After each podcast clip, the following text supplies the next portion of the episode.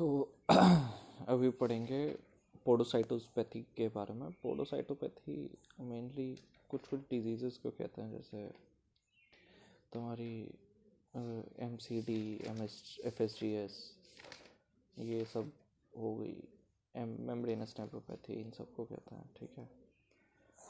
P I G N वगैरह को नहीं कहते। जो जो पोडोसाइट्स पे एक्ट करती हैं, जो जो उनको डिस्ट्रॉय कर देती है पोडोसाइट्स को, उन्हीं को कहते हैं पोडोसाइटोपैथी तो है क्या डेफिनेशन डेफिनेशन तो यही है कि एफेसमेंट और loss of foot process of podocytes ठीक है? पहली चीज़ इसमें M C D minimal change disease की बात करेंगे जिससे लिपॉइड नेफ्रोसिस कहते थे पहले बिकॉज़ लिपिड्स मिलते थे, वही रीनल टिब्यूल से कुछ सीक्रीट होते थे लिपिड्स वो मिलते थे। मैं अभी भी मिलते हैं मतलब पुरानी नहीं होगी डिज़ीज़ हाँ अभी भी तो it is mostly seen in two to seven years of age and ninety percent of children have nephrotic syndrome ten to and in adult ten to fifteen percent of adult have nephrotic syndrome वो have minimal change disease as their cause फिर it can present only as nephrotic syndrome it is said कि भैया nephrotic syndrome के ही तरफ़ present करता है and there is no risk of progressing to C K D it's a very common disease आप अगर अपने पी डी वार्ड में जाएँगे, आपको पंद्रह बीस केस तो मिल ही जाएँगे। अगर दो सौ सौ, दो सौ बेड का वो है तो। फिर सेकेंडरी कॉजेस ड्रग्स हैं NSAIDs and interferon alpha allergy है राइनाइटिस एलर्जिक राइनाइटिस वगैरह। पोस्ट इम्यूनाइजेशन हॉचकिन्स डिज़ीज़ ये सब। Things again against M C D haematuria renal failure and hypertension. These are totally against him uh, Hodgkin's biopsy में क्या करेंगे? अगर कुछ करेंगे तो लिम्फ नोड अरे लाइट माइक्रोस्कोपी और इम्यूनोफ्लोरेसेंस पूरी नॉर्मल आती है।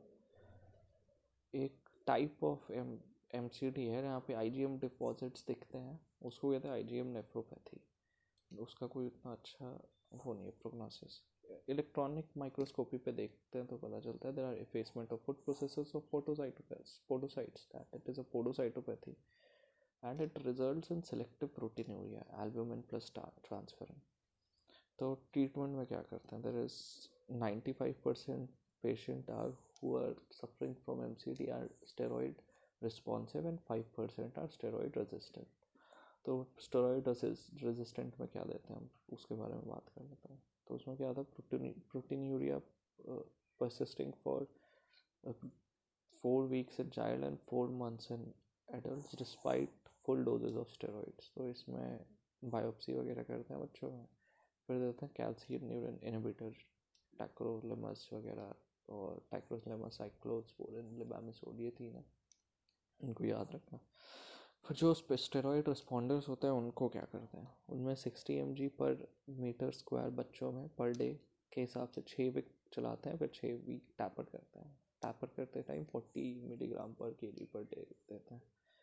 Forty milligram per K G नहीं पर मीटर स्क्वायर सॉरी और एडल्ट में one milligram per K G per day रेमिशन में यूरिन हाँ फिर रेमिशन हो जाए तो उसको कहते हैं कि urine examination nil for three consecutive days फिर रिलैप्स है what is relapse second attack after minimum four weeks of remission फिर से आ जाए, एक महीने के अंदर। इसमें क्या करते हैं, भाई स्टेरॉइड्स चलाते हैं और the end from the day of response you have to taper the dose over four weeks